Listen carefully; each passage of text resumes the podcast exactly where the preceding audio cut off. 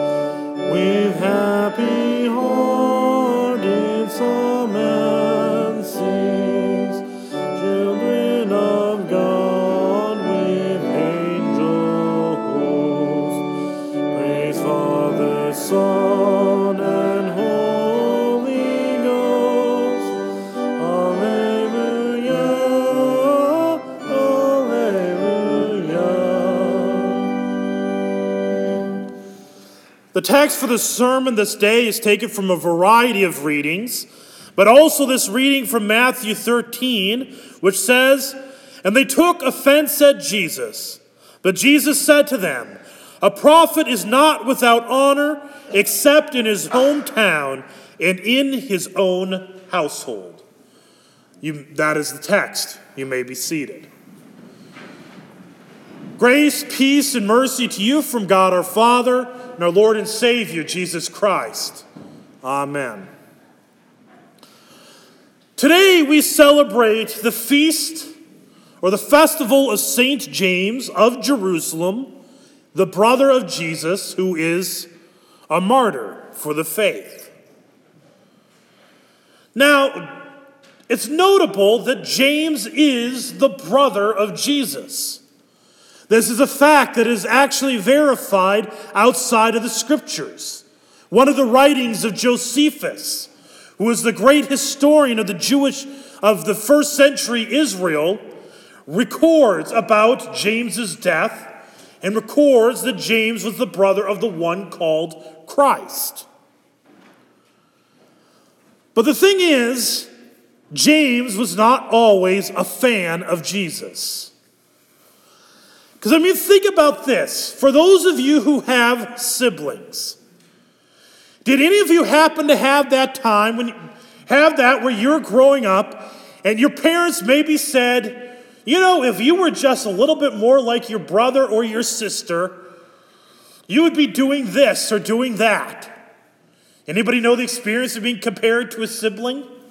Or maybe they didn't outright say it, you knew they were thinking it, or maybe you thought they were thinking it.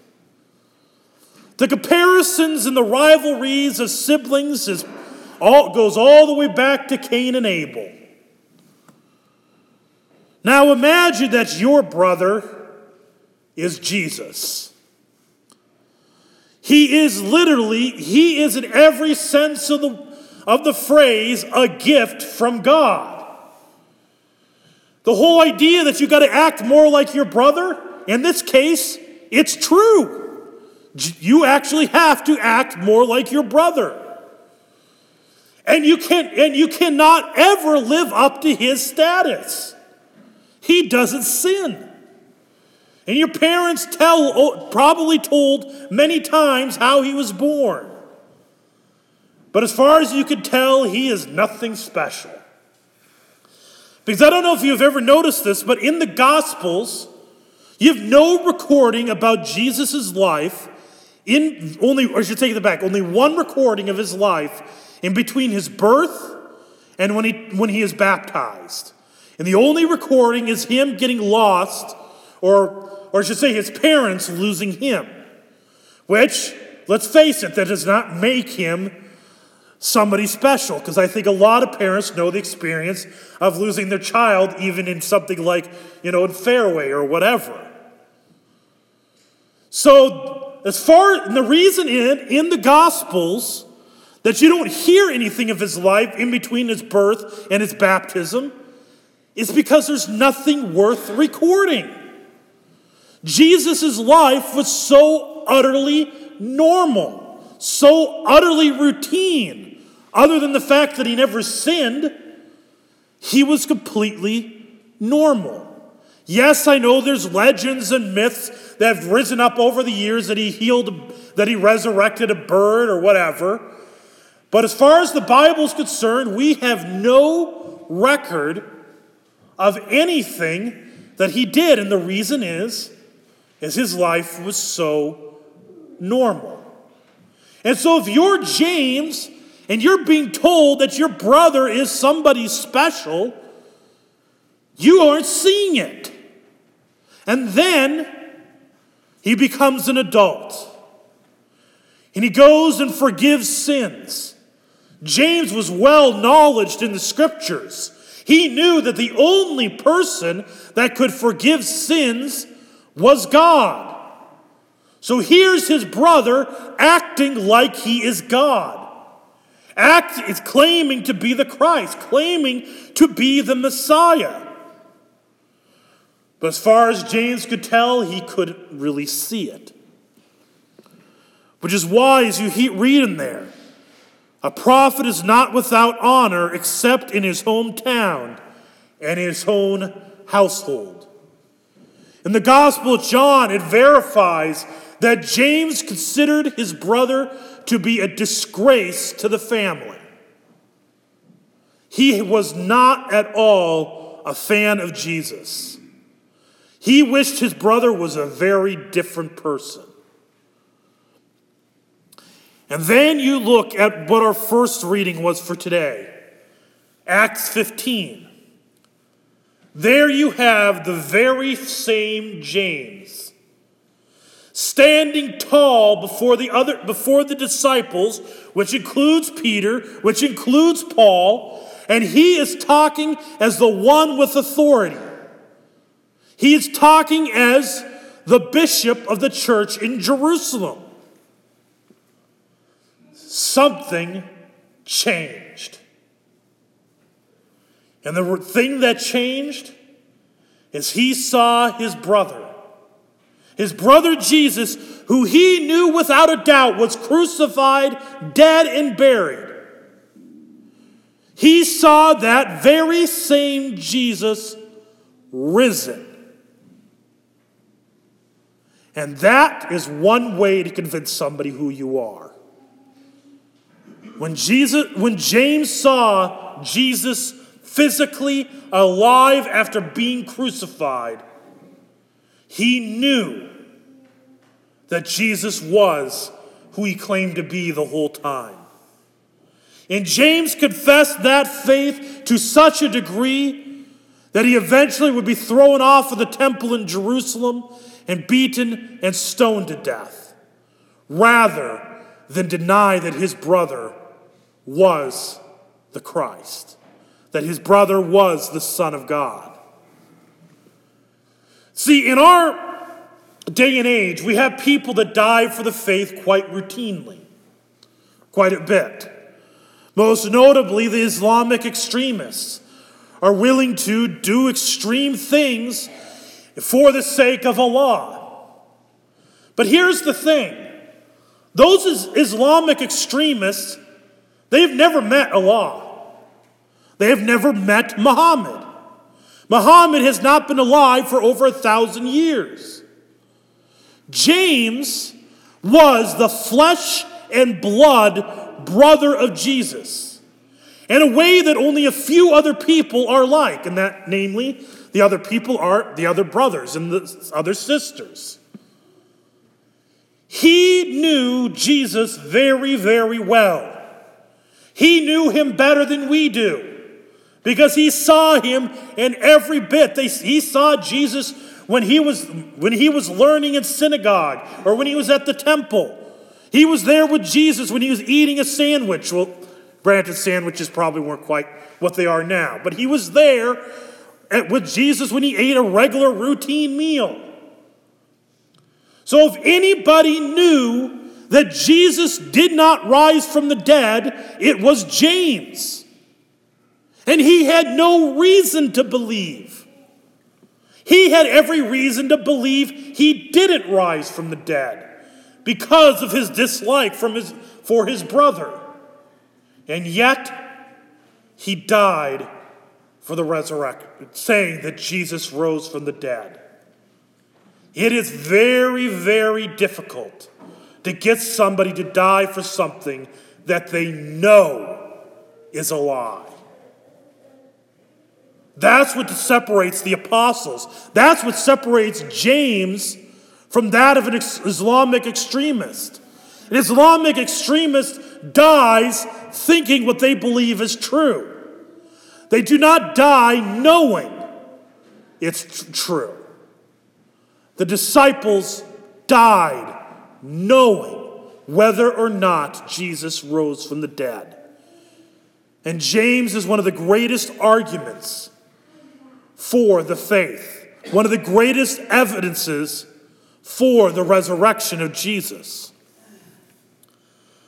But before James died, he wrote a book of the Bible, which is the Epistle of James. Which, if I don't know if you know this, but Martin Luther did not like that one. He, in fact, he called it an epistle of straw. And the reason he said this is because Luther lived in the time of Rome, of the Roman church, when they were the, they were the church for just about everyone. And they were teaching that one must be good enough to be saved. Do this or do that, and you will be saved.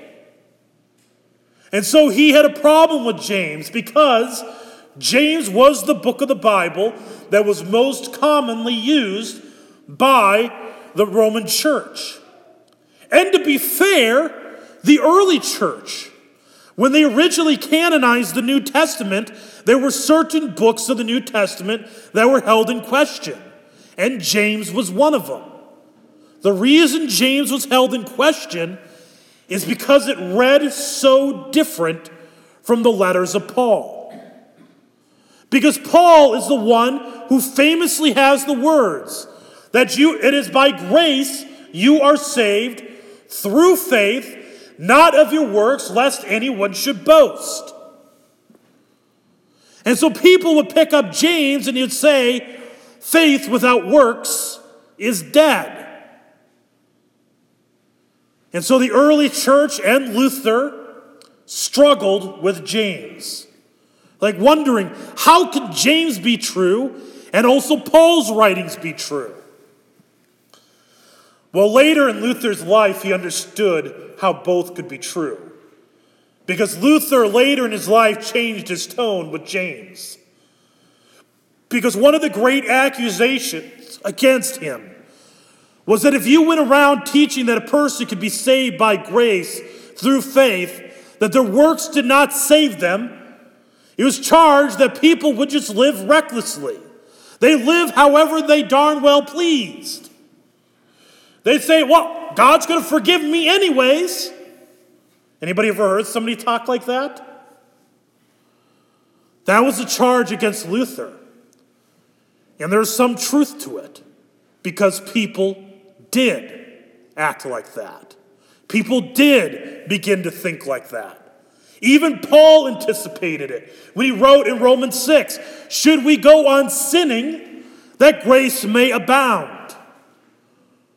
Many people wanted, it seems like many want to answer Paul and say yes, and ignore what, he, what Paul's answer actually was, which was by no means, never, ever, ever do we go on sinning that grace may abound? And so James was written because, as Paul's letters circulated, the teaching of grace through faith was circulating. And James was very much on board with this. And by the way, there's a reason you should appreciate James telling you that evangelism would be really, really tricky if it weren't for the council in Jerusalem. Because you would have to tell every man that if they get converted, they also have to be circumcised. It would make conversion a little bit tricky. That was what was going on in Acts 15.